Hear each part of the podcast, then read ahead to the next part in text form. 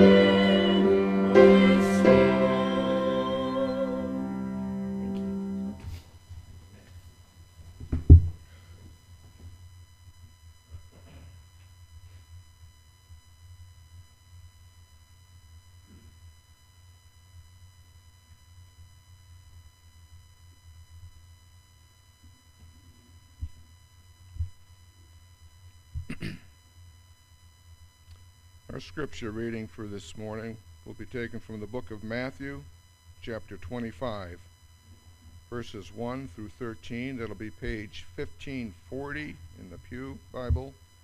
When you arrive to that, please stand with us.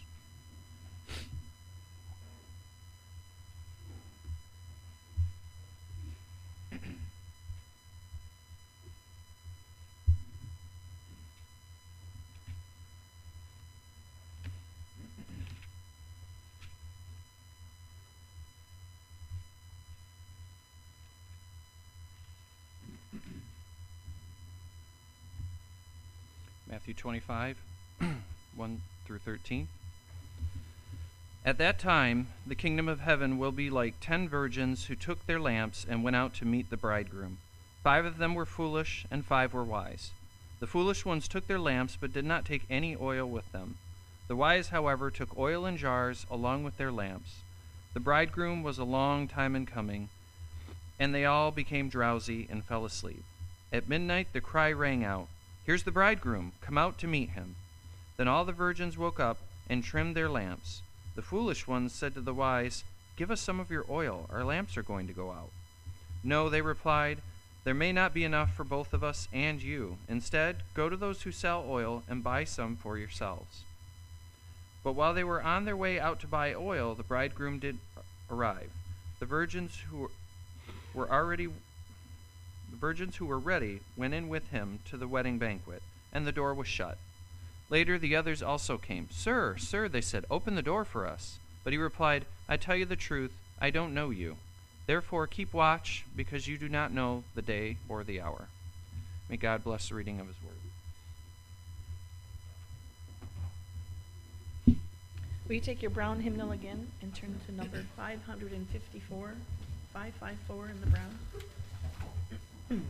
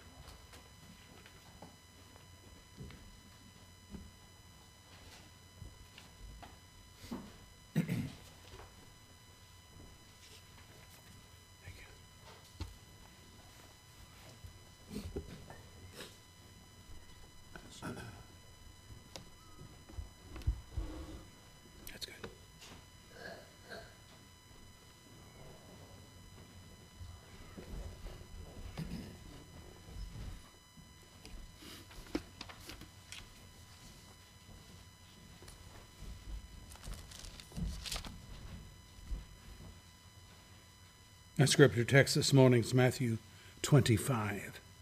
Matthew 25.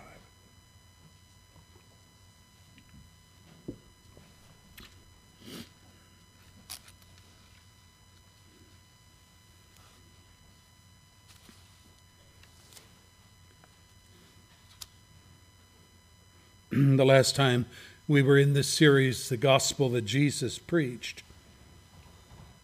I dealt with the parable of the wicked tenants. A landowner purchased a vineyard and then he renovated it with all of the things that were necessary for the production of grapes. He built a hedge, grapevines, a watchtower, a wine press, everything. Then he rented the vineyard to sharecroppers with the deal that at harvest they would pay him a small percentage of the crops. Harvest day came. The landowner sent his household servants to collect his share of the crop, and the tenant farmers beat one, stoned another, killed a third. Whoa. So he sent more servants, and they treated them the same way. Finally, the landowner sent his very own son, saying, They will respect my son. But they killed him and tried to seize the vineyard for themselves. When Jesus asked his audience what they thought the landowner would do to the wicked tenants, they answered correctly that he would bring judgment on them and rent out the vineyard to others more honorable.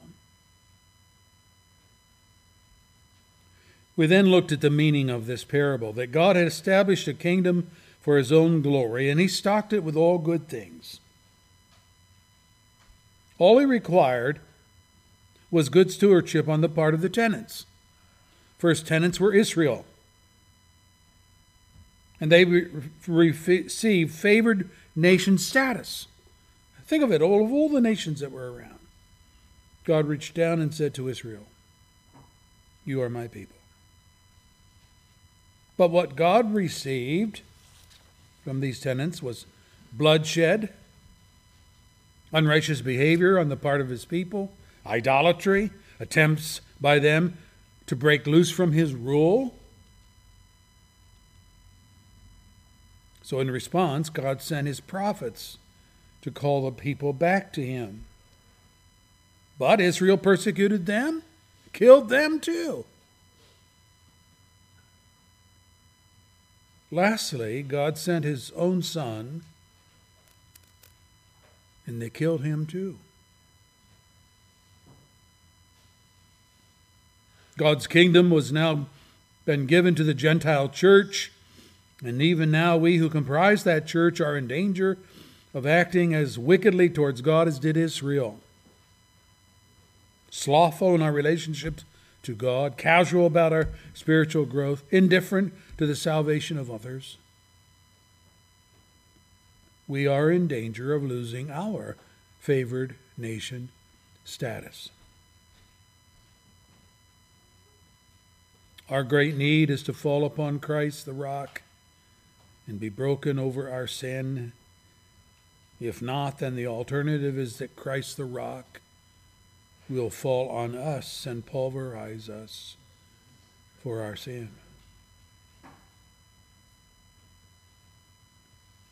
Today we come to another of Jesus' parables the story of the ten virgins, Matthew 25. Some will notice that I skipped over the parable of the wedding banquet, that's in chapter 22 but we considered that in an earlier message. In fact, that was the first message in this series on the gospel that Jesus preached. But notice in the story before us that we are again in the wedding day motif, if I can express it that way. Only we are in the prenuptial state where the bride and the bridesmaid are awaiting the arrival of the groom. And that brings us to the story of the ten virgins. As we come, let us ask for God's enablement. Father, send your word to us in power and authority, which can only come by way of the Holy Spirit. This is not magic. This is the Spirit of God that works in the heart of every believer. He is our ultimate teacher, and we thank you for that. We pray that you will take the words of the Scripture and make them live within our souls. I mean, if they're just words and they never touch our heart with the truth of what they're saying, then what good are they? A Bible unbelieved, a Bible not practiced in terms of its principles for life and happiness is just as much a dead book as any other book to that person. I pray that that will not be the case for us today. May we be convicted, may we be stirred, may we be encouraged. Whatever our spiritual need, Lord, do it today. In the name of Christ, firstly for his glory, and secondly for our good. And we'll thank you. Amen. Our text is Matthew 25 this morning, and we're looking at the story of the ten virgins. The opening statement of Jesus is interesting. It says, At that time, the kingdom of heaven will be like ten virgins. At that time. Well, that prodded me to ask, Oh, at what time? Jesus' statement harks back to the discussion of last things in Matthew 24. We considered this text in an earlier study. I can't go over all the details in Matthew 24, but some points are necessary to our understanding of this story. For example, at that time is a reference by Jesus to his own second coming, which will signal the end of the world as we know it. At that time, you should be looking for some of this. The whole discussion was prompted by the question of Jesus' disciples in Matthew 24, verse 3 What will be the sign of your coming and of the end of the age? Of course, they want to know. They have been informed that Jesus is going away, he'll come back later. They want to know when's later and what's going to happen when you come back. After explaining the events which would transpire concerning the great apostasy from the faith by people, that's in chapter, uh, in verses 4 through 14. Then he talks about the destruction of the temple in Jerusalem, that's verses 15 through 18. And then he talks about the false Christs and the false apostles, which will come at the end of the age, verses 19 and following. And Jesus explained the way in which his coming will be revealed, verse 30 and following, and primarily that no man knows the day or the hour of Jesus' return, verse 36. Conclusion, verse 42. Therefore, keep watch. Therefore, keep watch. You don't know when I'm coming. In another text, he says, even the Son of Man doesn't know when he's coming a reference to himself. Only the Father, God the Father, knows. And he ain't telling. So you need to be ready and watch. It would be a great tragedy if we comprised the wicked servants who thought that the master's long delay meant that uh, we could play away our day of grace through wicked living and indulgent lifestyles verses 48 through 51. And so you see, Jesus' opening statement at that time is a clue that he is now telling stories of the kingdom of God which depict it in its final stages. In other words, parables which teach us what it will be like when the Lord returns to earth to receive his people to himself and to judge the world. We'll see this again in the next parable, verse 14 and following, the parable of the talents, wherein a master entrusts his servants with his property and then went on a long journey only to return later to settle accounts. So we're shifting here. We're moving towards the subject of the second coming of Christ. Again, immediately after telling that parable, Jesus goes on to say, When the Son of Man comes in his glory. Matthew 25, verse 31. So we got these chapters just starting to pile up. So the story before us, and these other which follow, deal with the kingdom of God in its last hours on earth.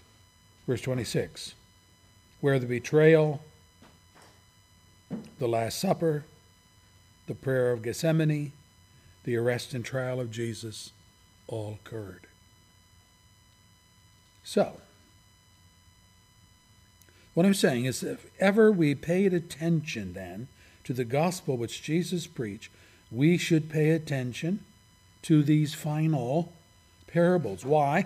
Because these stories, more than the others, speak to our age, our time slot in history. We are the ten virgins waiting for the appearance of the bridegroom. We are the professing followers of Christ, awaiting his return and the consummation of the age. And we are in that last phase of the earthly kingdom of God which comprises both real and false believers.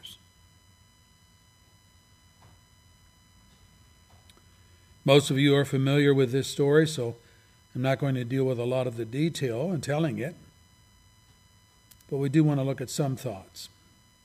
There are ten virgins or bridesmaids, probably in the bride's house. They took oil lamps, gathered to await the arrival of the groom. It was their task to light the way for the groom when he appeared with his attendants and to escort him to his awaiting bride. This they intend to carry out with great fidelity. But there were some problems.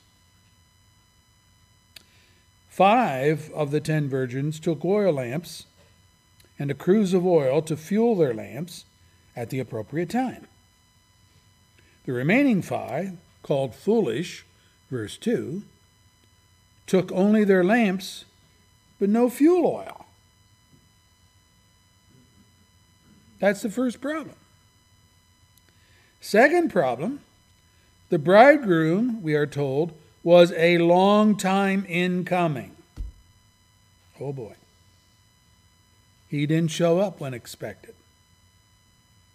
And as the hours ticked away, a kind of carelessness crept in upon the foolish virgins who had ample time to correct their mistake of having no oil for their lamps, but they didn't do anything about it.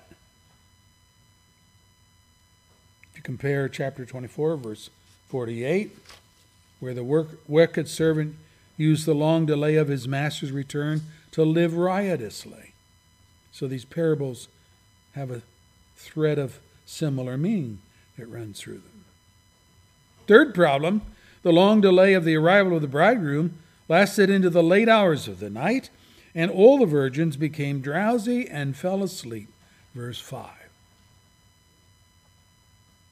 Suddenly, without warning, at a time least expected, at midtide, the cry came out Here's the bridegroom! Come out to meet him! Verse 6. And repeatedly in Scripture, the return of Christ is said to be unannounced, that is, not advertised.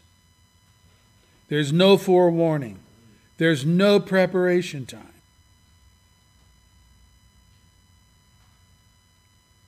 Paul puts it this way Now, brothers, you know very well that the day of the Lord will come like a thief in the night. Hmm. While people are saying, ah, peace, safety, destruction will come on them suddenly. 1 Thessalonians 5, verse 2.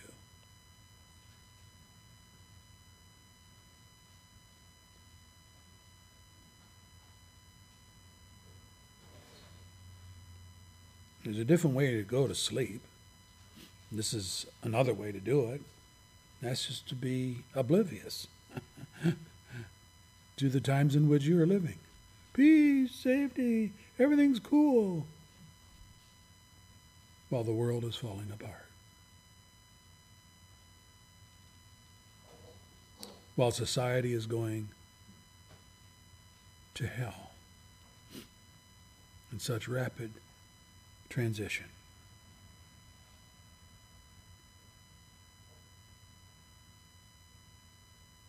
Suddenly, it's a good word to keep in mind. Suddenly, when you're thinking of Christ coming. Look at Matthew 24, verse 42 and following.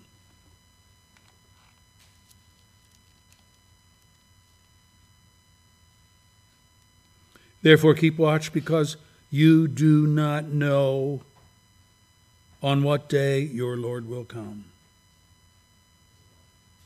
But understand this if the owner of the home had known at what time of night the thief was coming, he would have kept watch and would not have left his house be broken into.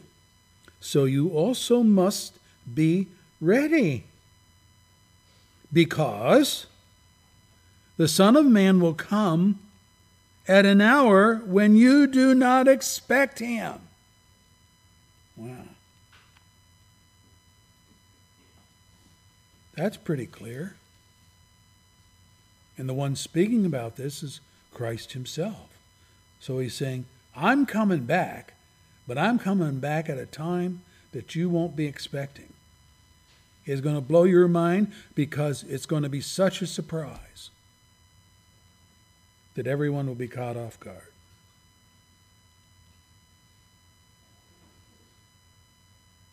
Repeatedly in Scripture, the return of Christ is said to be unannounced, that is, not advertised.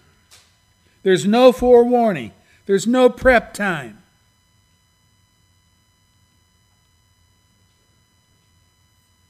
As Paul wrote, the day of the Lord will come like a thief in the night. What thief announces that he's coming?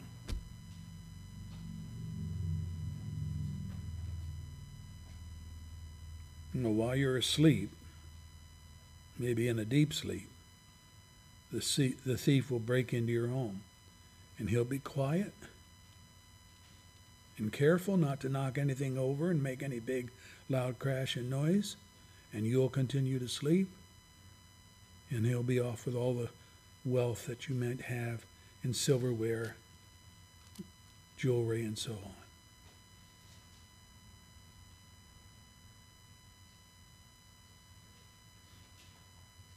When the bridegroom appeared in our story, those bridesmaids who had prepared in advance for this event arose. They trimmed off the burnt wicks on their lamp. They lit them, prepared to go out to form the processional. Suddenly, the foolish virgins were startled into the realization that they had no oil for their lamps. we, we, we can't make a fire. We can't light a light without fuel. So they asked for some of these things from the wise virgins. And again, the wisdom of these wise maidens came through in their answer.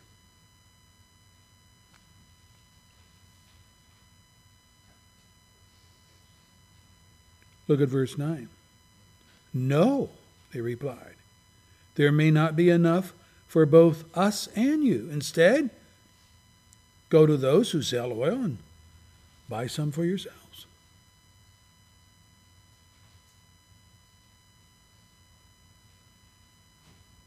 Now, that wasn't being mean spirited.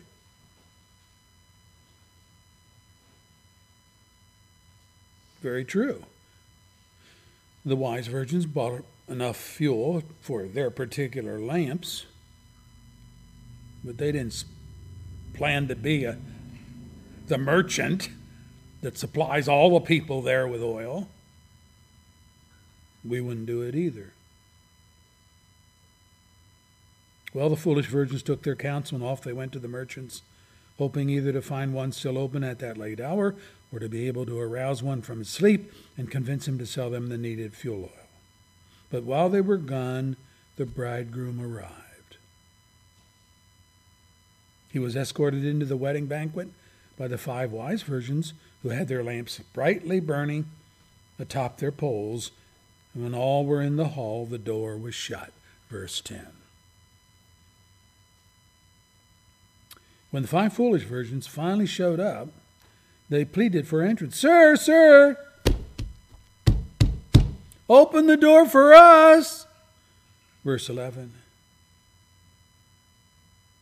But the reply from the groom was, I tell you the truth, I don't know you. That is, I don't acknowledge you. And with that, the story ends. And Jesus gives us the point of the parable. They always have one point. Here it is. Therefore, keep watch, because you do not know the day or the hour. Be alert, be ready.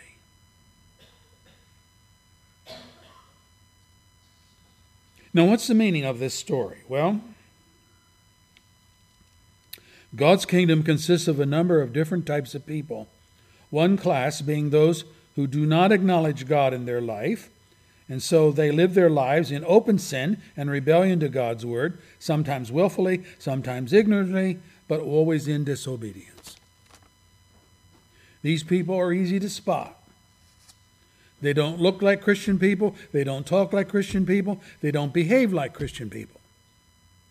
Their whole life is testimony to the gods of lust and selfishness and pride and greed which they serve. But, but, this class of people is not, let me say it again, it is not the subjects of this story. Jesus is not referring to them. They are not the foolish virgins of this account. The foolish virgins are a different breed.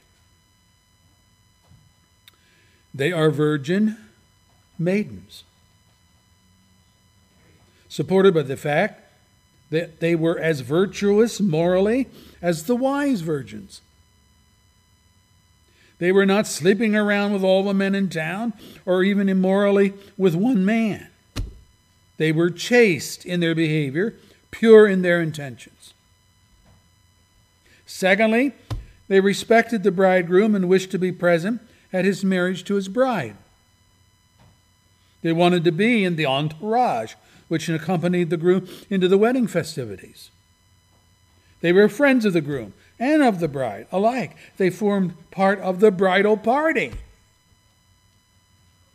Thirdly, they came prepared to shed a little light on the whole festivities, bringing the appropriate pole lamps which would allow the wedding party to see where it was headed and to be able to lead the people down the right path. In other words, they were not present to cause a disturbance or to spoil the banquet by being rude or obnoxious or disorderly or profane. They were supporters. Fourthly, they came to help, to serve rather than to be served. They were workers, not leeches. They were industrious, not lazy. They gladly gave of their time just to be present with the bride, when the bridegroom appeared. Their friends consisted of the wise virgins, whom they knew, and with whom they had formed this wedding processional. They associated with God's people in Christ's church. There isn't any of us here, saved or not, who would have felt uncomfortable being in the presence of these foolish virgins. Their folly had nothing to do with their demeanor, their speech, their intent, their behavior, or their zeal. Nothing to do with any of that. Their folly was in their lack of spiritual readiness for the arrival of the groom. They had lamps, but no oil.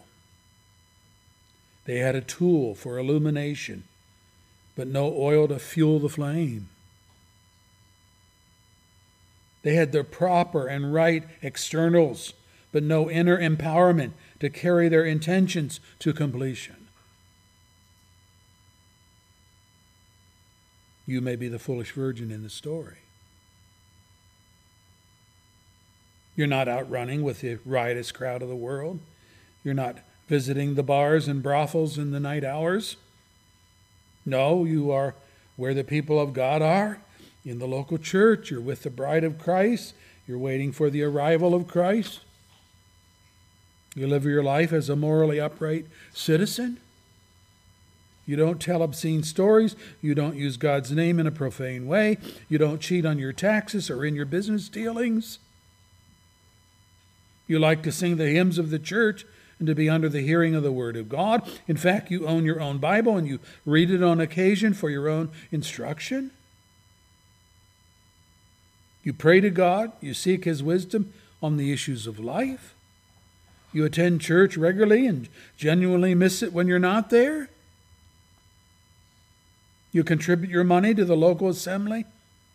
And you do it gladly because you want the church to survive and even to grow. You consider it, hey, it's money well spent. All that's true. But there's something missing. There's something missing. All of these things you do almost almost from habit. You've been raised in the church. Your father and mother before you were churchgoers, and so you are too. Or or your parents were not churchgoers and you saw a lot lacking in their lives, and so you have determined you're going to do better. You want your kids to know something about God and morality and truthfulness and goodness, and so and so you come.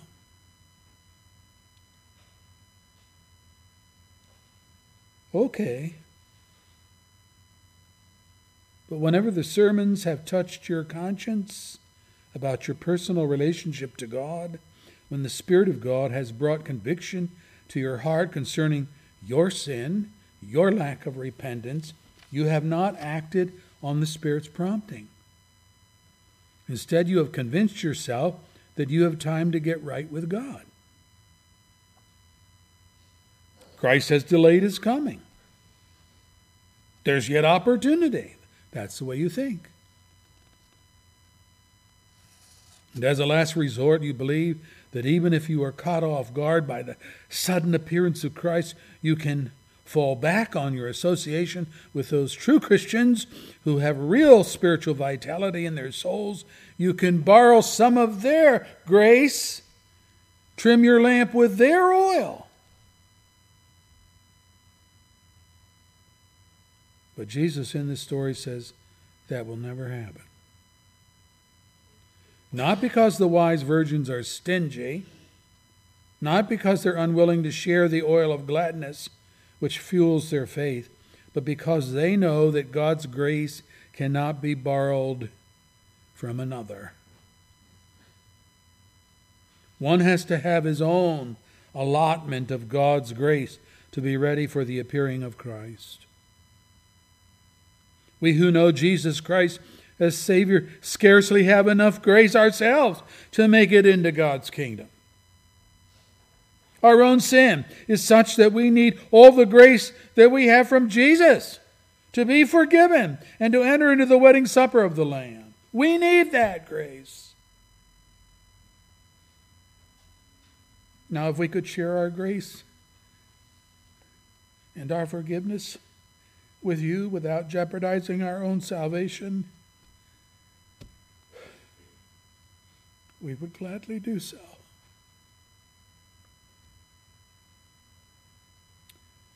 Some, like Paul, might even be willing to forfeit their own salvation that you be saved. Speaking of his fellow Jewish countrymen who were lost, Paul said this I have great sorrow and unceasing anguish in my heart. For I could wish that I myself were cursed, cut off from Christ, for the sake of my brothers, those of my own race, the people of Israel. Romans 9, verse 3.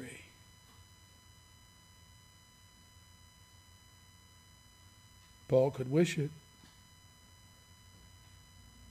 but he could not accomplish it. For God's purpose in election must stand not by works, but by him who calls, verse 11.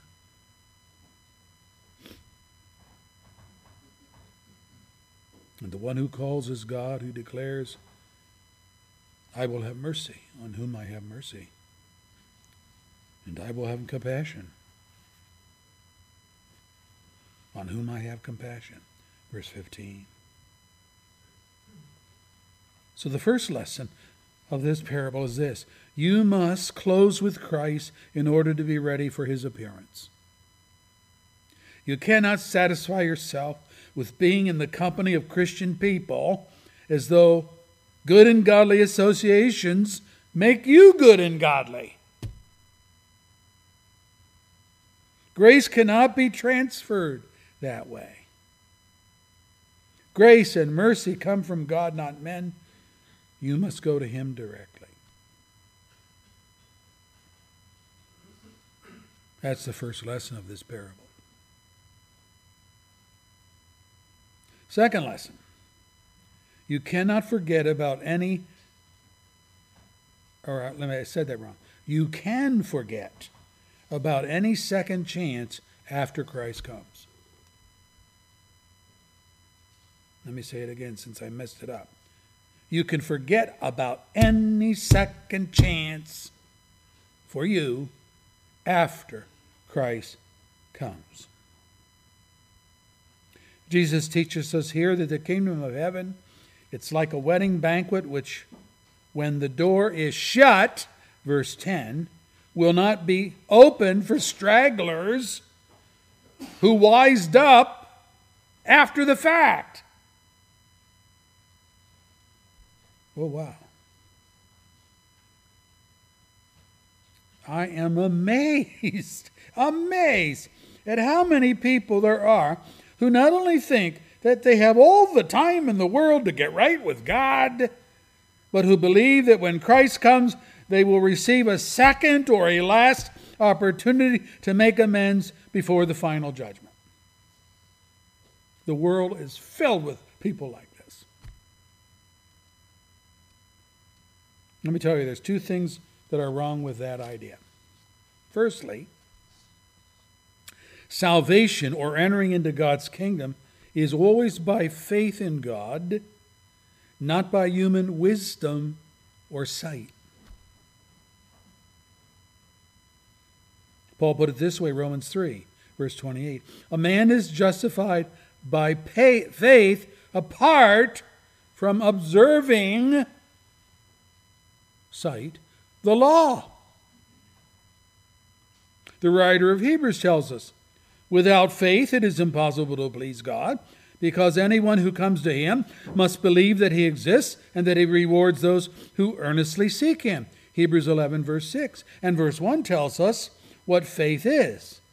The writer says, Faith is being sure of what we hope for and certain of what we, get it now, do not see.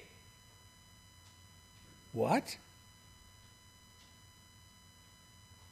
Faith is being sure of what we hope for and certain of what we, we do not see. Or again from Romans 14, verse 23 everything that does not come from faith is sin.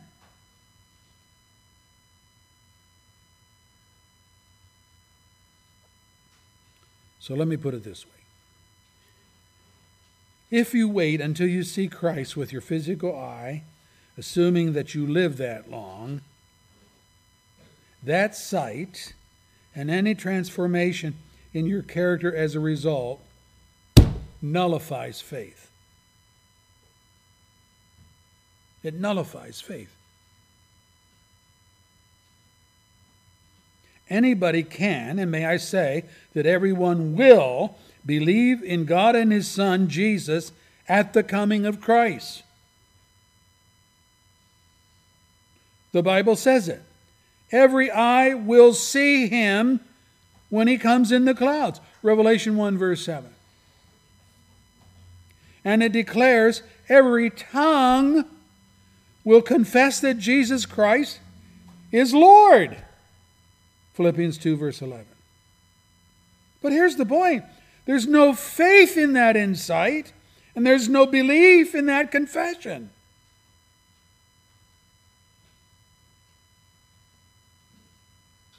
And as a consequence, there's no salvation. There's no entering the wedding banquet with Christ as a result of such seeing and believing. And this is why Paul says, now, now is the time of God's favor. Now is the day of salvation. 2 Corinthians 6, verse 2. And he told the people of Rome, the word is near you. It's in your mouth. It's in your heart. That is the word, the faith that we are proclaiming. That if you confess with your mouth Jesus is Lord and believe in your heart that God raised him from the dead, you will be saved. Romans 10, verse 9. Brethren, the time of salvation is now, not when Christ comes. Now, when it's by faith, not later when you're using sight. Oh, now I believe. Yeah, there he is.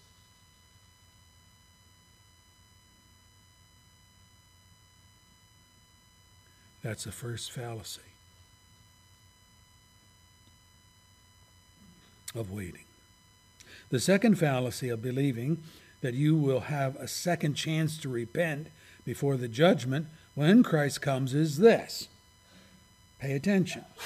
The second coming of Christ is the judgment. Nobody ever thinks about this. We need to think about it.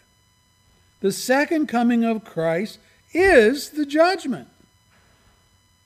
Don't get so caught up in the story form of our text concerning the festivities of a wedding celebration that you forget the other parables that we have been studying in this series.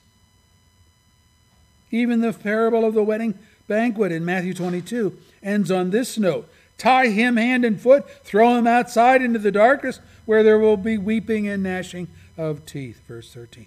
For someone that crashed the party, trying to get in at the last minute, and they weren't really truly believers.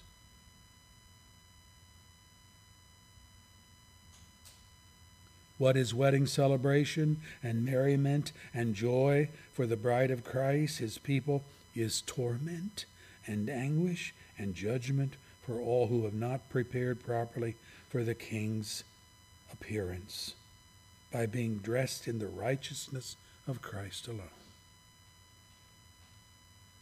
Same is true of these foolish virgins who took no oil, no oil for their lamps.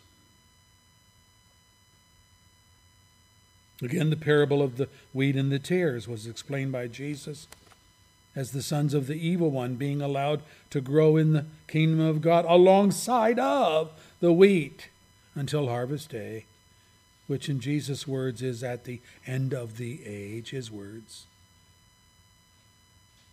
And then the angels, he goes on to say, will gather the weeds and throw them into the fiery furnace to be burned, and the wheat, God's true people, will be shining like the sun in God's kingdom. Matthew 13, verse 33, or verse 37 and following.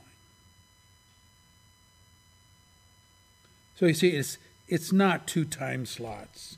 It's not two harvests. No, it's one harvest with two different results, depending on the condition of the heart. So it is with this wedding of our story. Some gain entrance, but others are shut out.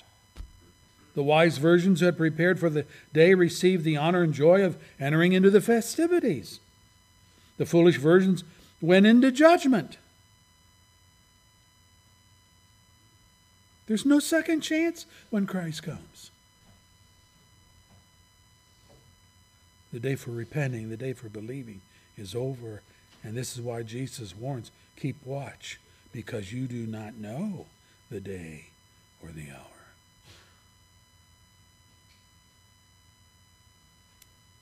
What day or hour?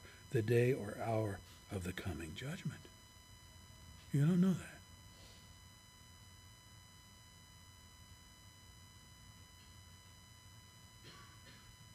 Finally, there is also a lesson here for the people who are the wise virgins. Please note that all of the virgins of this story fell asleep, and all of them were started, startled to consciousness by the arrival of the bridegroom. This was not simply a problem for the foolish virgins. That the elect of God could fall asleep just as easily as the unredeemed and were just as much taken by surprise at the groom's appearance should warn us all that, wise or not, sometimes the people of God do not evidence as much readiness as they need to. Jesus told his disciples the eve of his crucifixion, the night of the Passover celebration, In my Father's house are many rooms, dwelling places. If it were not so, I would have told you, I'm going there to prepare a place for you. And if I go and prepare a place for you, I will come back and take you to be with me, that you also may be where I am. John 14, verse 2 and 5. Boy, little did the disciples know then that all of them to a man would die and go to be with Christ in spirit long before he would return for them in resurrection. And now, more than 2,000 years later, the people of God are still waiting for the fulfillment of that promise. 2,000 plus years is a long time to hang on to a promise, but faith hangs on because of the attested integrity of our God. He's not a liar like men. And Jesus, in these parables, had taught his disciples and now us that there would be a long time gap between his first and his second coming.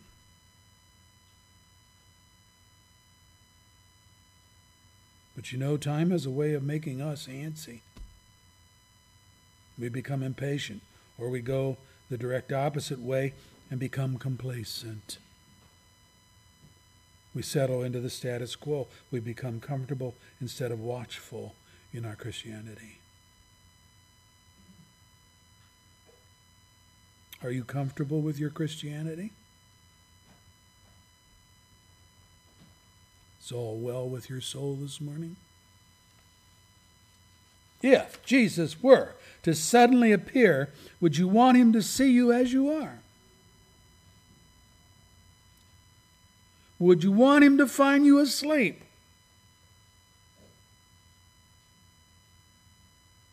The charge of our Lord, keep watch, is a charge not to go to sleep in your faith, not to allow the pleasures of the world or even the long delay of Christ to lure you into a state of complacency and indifference. Don't allow those things to absorb your life. Dear Christian brother, sister in Christ, the return of Jesus will be sudden, visible, and audible for you too not just for the people who are foolish. It's past time for us to regain a seriousness about spiritual matters. It's time to come out from the world and be separate.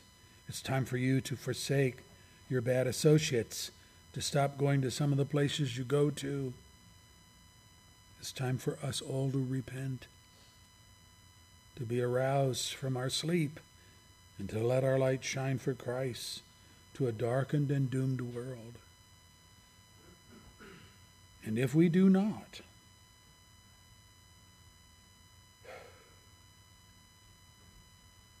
it may be that we prove ourselves more foolish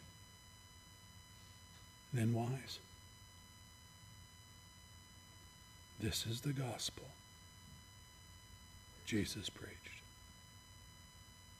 Let us pray. Our Lord, we thank you for the truth of your word, even if it stings us. Sometimes it's like a bullwhip, it's got a snap to it. It makes us hurt, it makes us cry, gives us doubts and fears, and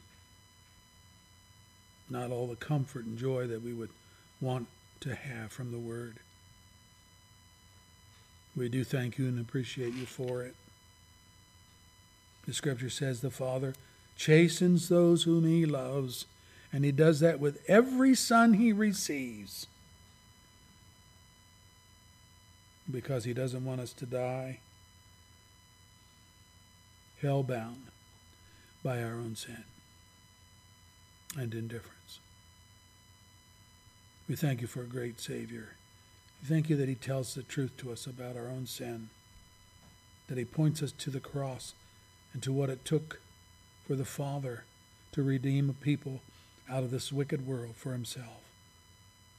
Took the blood of His own Son, the perfect sacrifice, the sinless sacrifice. And if we will cast our faith upon Him,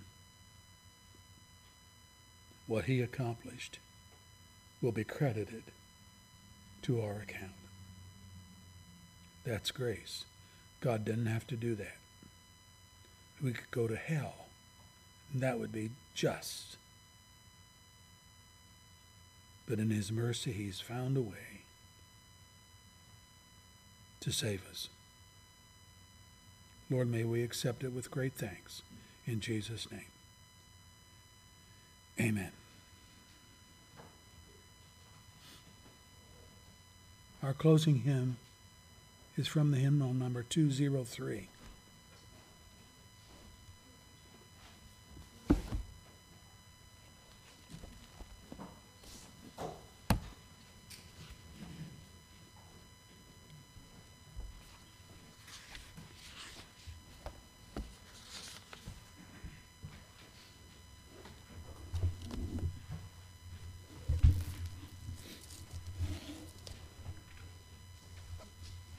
Find number two zero three, will you stand with me?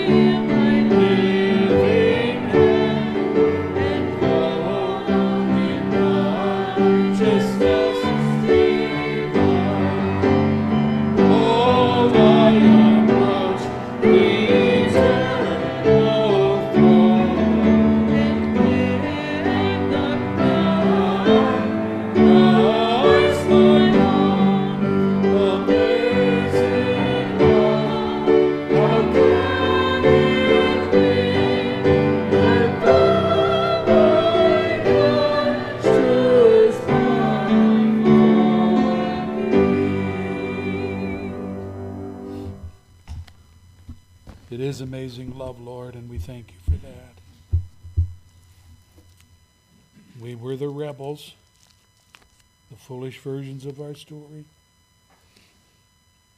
not prepared to meet Christ in any way, shape, or form. Oh Lord, we need the oil of the Holy Spirit and His quickening power to awaken our dead hearts.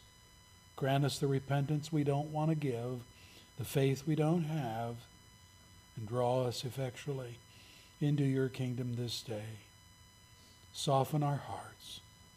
Help us to see how terrible sin is and what it did to the race, but more importantly, what it's done to us.